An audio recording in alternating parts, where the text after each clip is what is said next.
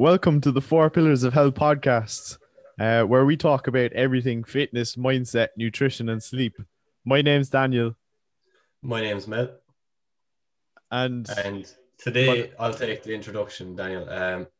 So today we have athlete Jordan Lee. So Jordan, how are things? Good. How's it going, lads? Not too bad. So Jordan, do you want to just give a brief introduction there of who you are and what you do? Definitely. I suppose I'll formally introduce myself.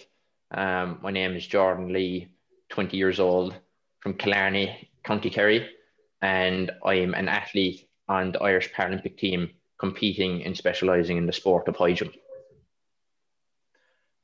Okay, and my first question to you is, do you know, like, how did you find sport? You know, say when you were younger, you were obviously involved in different sports, and how did you find the high jump and how did you get into it originally? Yeah, so I've always been around a sporting environment from a very young age. The first sport I actually got involved in was basketball, believe it or not, when I was 5 years old. My father, Jarlath, was a basketball player for St. Paul's basketball team in Killarney in the National League division back about 15 years ago. And that's when I first started to get involved in any form of sport. So it was only bound for me at some stage to actually want to pick up a basketball and learn how to play. So I got involved, started playing with St. Paul's basketball club, which then eventually led on to, when I was old enough, heading into secondary school, playing basketball for the SEM, which also actually led to me getting selected for the Irish basketball team when I was 14 years of age. I'm actually the first one-handed basketball player to ever represent their country nationally in the world. So that is what I did before I even got started in the sport of high jump. So that's my own sort of a sporting background, but I wasn't just restricted, or I just didn't want to play basketball. I wanted to get involved in various different sports. I was playing soccer from a young age. I was swimming. I actually won a able-bodied tennis competition up in Dublin when I was 12 years of age as well. So sport has definitely played a massive role in my life anyway.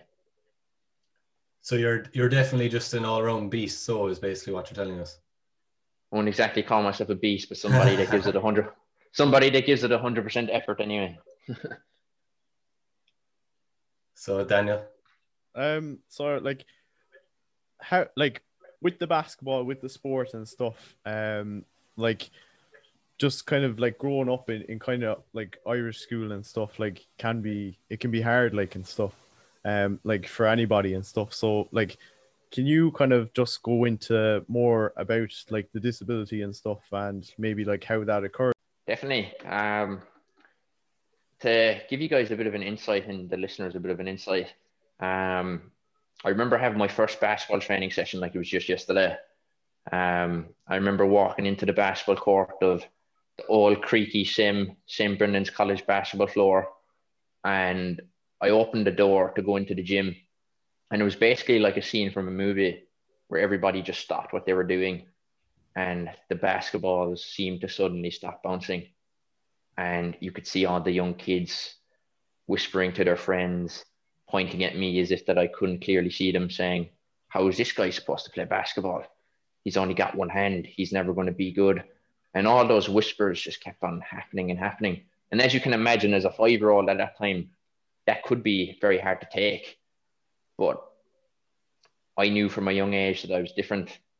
But my family, like, as I said, going back to my father, Jarlath, and my mother, Mary, and my entire family in general, were always extremely supportive. And they've always encouraged me to get involved in whatever it is I wanted to get involved in. So I'm always very grateful to my family and parents in particular. But I knew from a young age that I was going to have to prove all these people wrong. So from the age of about 5 and 6, I would get up every morning at 7 o'clock to go play basketball with my dad and to go swimming before school. I was just that driven and determined to go after and achieve my goals. So yeah, like, I mean, I knew I was different. And I knew that some people were going to look at me in a different way, but being different isn't necessarily a bad thing. Exactly. It makes you stand out and what you can bring to the table. Growing up, trying to make friends, I suppose, wasn't too difficult in certain circumstances. In school, I was able to make friends very easily. In Killarney, where I grew up in two of the roughest estates in Killarney, where I suffered a bit of bullying from time to time, but with the help of some family members and some great friends, we were able to get through that and rise above it. So that's why I'm always very grateful to my family and friends in particular. So that's how I got involved really in basketball, and that's how I started to command some respect from my peers. But how I got involved in high jump is an entirely different story. So how I got involved in high jump was actually in fifth year of my leaving cert. I decided to do leaving cert applied, which is a different course than the typical leaving cert that the normal student would do. Part of that requirement course is that you have to find yourself a work experience. So I decided to do my work experience in the CARA Center in Tralee. So they're a disability organisation that help people with disabilities through physical activity and sport. I approached the CARA Center and they were more than willing to have me be in the office every Friday for work experience. And they already knew who I was through my basketball background.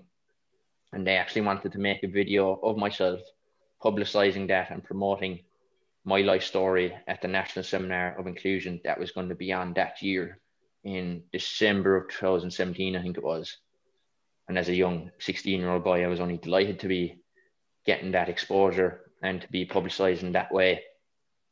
I remember going up to the event, and the night before, I was speaking to the main guest speaker at the event, and that was Jason Smith, who is the fastest Paralympian of all time, second fastest man in Irish history. And I was speaking to Jason, and he also knew who I was through my basketball background. And he suggested that I go up to the Paralympic Expo, which was basically a fun day where you can try out various different sports and see where your talents may lie. So he suggested I go up to that the following month. That was going to be on in January of 2017. In my own words, I said, sure, look, I'll go for the crack and I'll see how it plans out. And I remember going up the following month to realize that 4 different sports actually wanted me to take on their own individual discipline at a serious level. So I then had to make a decision, first of all, whether I wanted to actually try out any of the sports and whether I actually liked them. And second of all, which one was I willing to take on at a serious discipline level? So it was after a month of great thought and consideration that I decided to go with the high jump, as I thought it'd be the sport I'd be best at and also the sport I'd enjoy. And because my experience with basketball, I always had a relatively decent enough high jump, you could say. Jordan, I think one thing that stands out about you is your mindset, and mindset is something that we talk about on this show as well. Just from looking at your Instagram, from seeing, you did an interview, there's a link on your Instagram as well, you did an interview. It's very clear that your mindset is why you're in the place you are today. That, like, can you talk about, how your mindset was kind of developed when you were younger and how you got through those things? You mentioned a bit of bullying as well. Obviously, like, we've all been there. We've all been bullied for something. And growing up in a school, I don't know about other countries, but in Ireland, you're going to get some abuse. Like, can you just talk to us about your mindset and how you really kind of just came to where you are today, we'll say? Definitely. As you said there, Mel, bullying is just a part of life. Everybody suffers it from time to time growing up. What I find funny is how that the people that bullied me back then are now looking up to me, asking me how things are going now. And to be honest with you, I knew that was going to be the case, provided I put the hard work in, kept my head down and gave it 100% effort. And ultimately that's the case now. My mindset, I suppose, as I said, going back, that my family had always been extremely supportive, always fueling me with confidence that I can go on and do whatever it is that I wanted to do. So a massive part of it is down to my family and my parents. They weren't these type of parents that would shy away from letting me do things if I would try something, and if it didn't work out and if I had to adapt it to suit my own needs, then fair enough. And that was just the case. And that's the case with pretty much everything I've done in my life. I mean, like, I do normal everyday things. I get to play the PlayStation. I've only got one hand, obviously. But I adapted in such a way where I can play PlayStation. And I think I'm pretty decent at it, hopefully, as well. So you're better than me anyway, boy, I can tell you that. No, not at all. But it's just being able to adapt in all those different areas that you wouldn't even think of. Like for high jump now, for example, when I first tried out high jump, I couldn't understand and compute as to why it was a Paralympic discipline. In my own mindset, I was thinking to myself, sure, you've got two legs, you jump off your legs, you don't use your arms at all. But it's only when you educate yourself about the sport and physically compete in the sport and the discipline yourself that you come to realize the challenges that lie within it. And some of the challenges include even simple running. My running technique, I've had to work tirelessly to make it consistently good now. When I first started running, my left arm was constantly overextending across my body to make up for the lack of arm that I had on my left side. So I was constantly overextending, and swinging my body to the side, which was obviously putting off my stride length, which was putting off everything. Because whatever your hands do, your legs will follow. And that's the rule of thumb in the running mechanics. So even a simple thing like running mechanics took a while for me to be able to do that properly and efficiently, should I say. Even simple things like Olympic lifting, I've had to be very creative with that. Myself and my coach, Tomas Griffin, we've been looking at various different ideas. An example would be deadlifting. Deadlifting has been introduced to my program as of late, and the way that we're managing that is by using a car seatbelt strapped to the end of the bar, and it's wrapped around my opposite shoulder, so I can actually allow myself to lift the weight. And those are just small things that you wouldn't think of, that the challenges that you have in high jump for myself. But look, as I say, in my discipline, it's all about raising the bar and jumping over obstacles, which I literally have to do throughout my entire life, which is exactly the same as my discipline as well. But it is, like, it's very inspiring actually though, like that, like you have adapted to so much and overcome so much too, like that, like especially for young people and stuff going through like mental health battles too and stuff like that. You can adapt and you can overcome stuff like that too. It's just like even myself growing up, Jesus, as a young person, like hearing inspiring stories like that, I think really kind of has an effect on you and stuff. And yeah, like just kind of finding it through sport and stuff too, and just family and stuff, it's just very inspiring. So. Like, I think just to elaborate on that point, actually, it was a good point. Like, sport kind of is a way to keep you on the straight and narrow as well, and kind of keeps you out of trouble. It gives you a focus and a goal. And I think from a very young age, I think it was sport that made me so driven and determined to go after and achieve my goals, knowing full well that people didn't think I could do it at all. And it's something that I'm constantly trying to encourage the people of all ages, is to get involved in sport, because it gives you a purpose, it gives you a goal, keeps your mind active, and ultimately makes you an overall happier person as well. Is that like what you use kind of to fuel yourself now and stuff like that, to kind of like the mentality that like people can't, like people think that you can't do that, and then you go out and achieve it? Like, is that what kind of fuels your mindset at the moment? Definitely. It's only as of late, really, I suppose, the last year where I'm starting to get some real recognition from my peers, and even on a national, international level from some of my competitors. I've always been extremely determined and driven. A good example would be back in 2018. Back in 2018 is when I first properly started training for the high jump.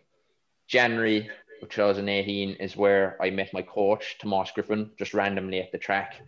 And he already knew who I was, and he offered to be my coach because he knew I was a really driven person and wanted to help me out just out of his own kindness.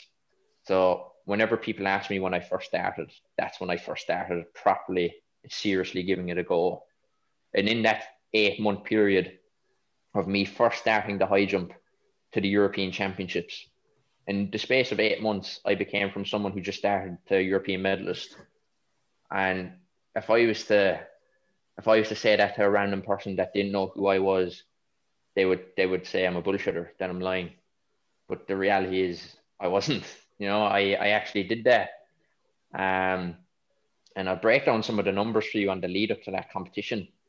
At the start of that year, in January of 2018, I was 83.5 kilos body weight. I dropped down to 72 kilos body weight in the space of 8 months. I increased my overall speed by 25%. I increased my overall PB by 30%. And I jumped 3 times the height of Carntool in 8 months on the lead up to that competition. So it's not a thing that it just happens overnight that you happen to be a good athlete, or not even an athlete, it's whatever it is that you're doing. You can't get good or something without there being a consistent level of work and effort going into whatever it is that you want to get good at.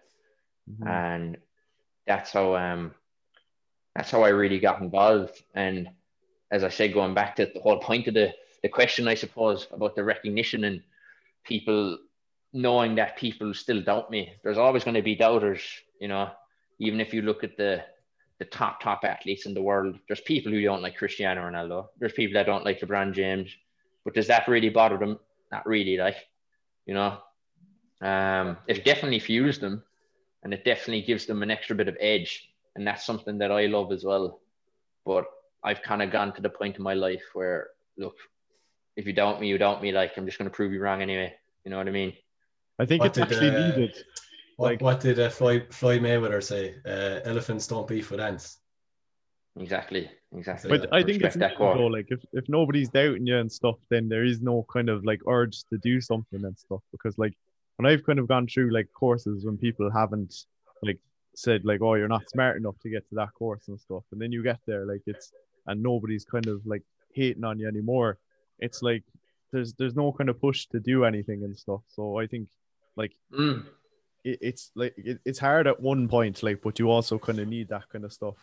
Like, I mean, everybody has doubters and everybody has haters. Like, I mean, like, I'd like to think that I'm well respected in my hometown of Killarney and nationally and all that sort of thing. But I know for a fact there's people that don't like me and people that are more than likely probably jealous of what I've achieved. And to be honest, I can just see it myself. But look, I mean, it definitely fuels you to prove them wrong, but ultimately they're jealous of you. You know what I mean? Yeah. So I wouldn't be taking it too personal.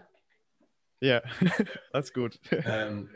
Jordan, just like, do you know, say in competition, I will say, like, or yeah, even in training, like when we compare high jump to, like, say, 400 meter, 800 meter, or 1500 training, it's not like you're on the floor puking your guts out, but it's more, there's a lot of like cognitive kind of awareness. Like, say when you're doing a jump just before you run up, yeah, like there's so much mental energy that goes into it, I'd say, because one little step wrong and you're going to hit the bar. Do you know, it's not like you're training for a 1500 or a mile. It's more like you need to be right up here, like upstairs, you know. It's a pure mental game. When you set out your approach and when you look at a bar that's 6 inches over your own head and you're attempting to jump it without breaking your neck, landing with the correct form. There's a lot going on in your head. Like high jump is probably one of the most technical sports out there. You need to know exactly how many steps away from the bar, how many steps out away from the bar you're going to be, what your stride length is like, how fast you're going to be coming into the bar in every single stride, how much you're going to exaggerate on your penultimate step to allow you to actually get that extra load and explosiveness to jump over the bar, what way your body is positioning, making sure that your hips aren't staggered going over the bar, that you're bending your neck correctly, that you're using your arms efficiently, so you're getting a momentum off the swing of your arms, that you drive your arms up, foot placement, making sure that your foot isn't pointed too inward and that it's focusing and looking at the other side of the mat. Geez, that's about 10 or 15 things I've named there, and there's definitely more to that. So when you're literally, say you're in competition and you're ready to run up, is your head kind of, obviously you kind of think of cues like maybe hips high or whatever, like you can't think of too much, I'm guessing, because if you have like, oh, I need to do this, you're going to mess up. But like if you're thinking of one or two things, is that how you do it? Or I think it's just a matter of repetition. It's like anything. If you do something enough times, it's just going to be drilled in automatically in your head. So there's some of the cues that I just mentioned to you there, I don't even think of anymore, because it's just naturally in my brain, and I know automatically what to do when I'm in a certain position. So when the time comes around for competition, you don't exactly want to think about it too much, because if you overthink it, your entire run-up is just is not going to work out at all. So that's why on the lead up to the competition, and making sure that your technical sessions are going well, making sure that everything is just automatic and it just comes to you instantly, that's important. But that's not always going to be the case either, to an extent. There's been many times where I've gone to competition. A good example would be at the National Senior Championships back in 2019, actually finished fourth, and that is in able-bodied competition. And my approach at the time was 51 and a quarter steps out. Like even that, 51 and a quarter, it's that precise. Like it's that quarter of a step is such a huge difference in comparison to if it was half a step out. That quarter makes a massive difference in terms of your run-up. But I was 51 and a quarter steps out, and I had to push my run-up back all the way to 56 steps, because I was just feeling that fresh, feeling that bouncy just after coming off my taper, and I was just ready to go. And it all depends on the track surface that you're competing on as well. Like the Morton stadium up in Century is a Mondo surface track, so it's renowned for being fast, and it's a track that I particularly love because I'm a fast-paced sort of jumper. I would be a speed and power jumper as opposed to a really tall sort of naturally lanky sort of explosive jumper that way. So I'd be different in that sense, where I really like the Mondo. So it's that precise. Like on the day of competition, you might have to move your steps back 5 feet. Like I said, you might have to move it inward, depending on the track surface. So it's all extremely technical. So like, speaking of like technical stuff, like how is your nutritional stuff and how is your diet kind of looking? Do you have to be like determined with that and stuff too? Definitely. Like if I was to ask you guys a question, what would you think my calorie intake is on a day? How many training sessions? As a high jumper, so I would be training 6 days a week. I would have double sessions 3 times a week. It's going to be crazy high. So, like 3,500 to 4,000 calories. I'm gonna say 4,000. 3,500. Woohoo. 3,500. Bang on, bang on. Like, as a high jumper, you must be a nutritionist. Typical high jumper. I'm a nutritionist, yeah. I was lucky. Let me slide down there. Oh, thank God you didn't say 1,500. The typical high jumper If you were to search up a picture of the typical high jumper, they're all very skinny and very lean. And by people looking at a picture of that, they would just naturally consider that, you know, they really cut back on their food and that they need to be extremely mindful of that. But if you think about it logically, as I said, if you jump over a bar that's 6 inches over your own head, the amount of power, energy, and force that is needed to generate that sort of power is crazy. So the calorie intake that I would have is actually a lot higher than what people would assume. It's controlled, don't get me wrong, and I know exactly what I'm going to be having every day pretty much, and I meal prep during the week as well, and I'm very lucky to have the support from Sports Ireland, as I am a government-funded professional athlete.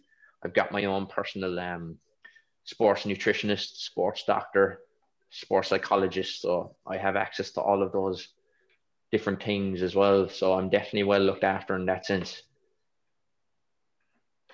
So, like, really... And then another important thing, actually, sorry if you're interrupting, but another important thing about recovery is sleep. Sleep is massively important, and I think it's something that is definitely extremely overlooked by the majority of athletes in the country,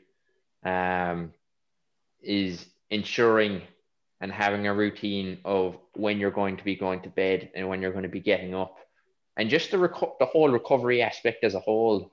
When you finish your training sessions, making sure that you put in time for recovery work, like a specific foam rolling routine, stretching routine, making sure that you're icing your body, that you have cold packs, hot packs, NormaTec device, whatever it is that you may have to help with your recovery process. But I think it's something that's really important and that athletes need to include in their everyday training regime. Like, I spend 45 minutes to an hour recovering every day, like, and especially when you're competing in individual sport as well, as Mel would probably be able to tell you, at the end of the day, you have no teammates. So if you're not performing on the day, or if you're not doing well in training, you will be found out. There's no hiding place. So that's why you need to make sure that you're on top of your game, that you're looking after your body, and that you are being diligent about recovery. It's crucially important. I was just going to say, like, with all, like, the training and then the recovery and sleep too, like how do you balance that and kind of social life too? Yeah, like, I mean, like, when I first started, I found it quite tough, to be fair, because, like, individual sport can be lonely at times, because it's not like if you're part of a team where you can have a chat to the lads and, you know, chat about how things have been going in training, whereas it's literally just you and your coach and maybe two other track members that may be in your training group. That's about it. Like, and even at that, like, it's usually just you and your coach. So I found that quite difficult at the start, but it's something you just kind of learn and adjust to as you go on. And it's something that you actually sort of like as well, because in individual sport, there's a lot of responsibility on your shoulders. If you lose, it's all on you. And if you win, it's also all on you. So I kind of like having that responsibility and pressure. The pressure of knowing, are you going to arise to the task or not?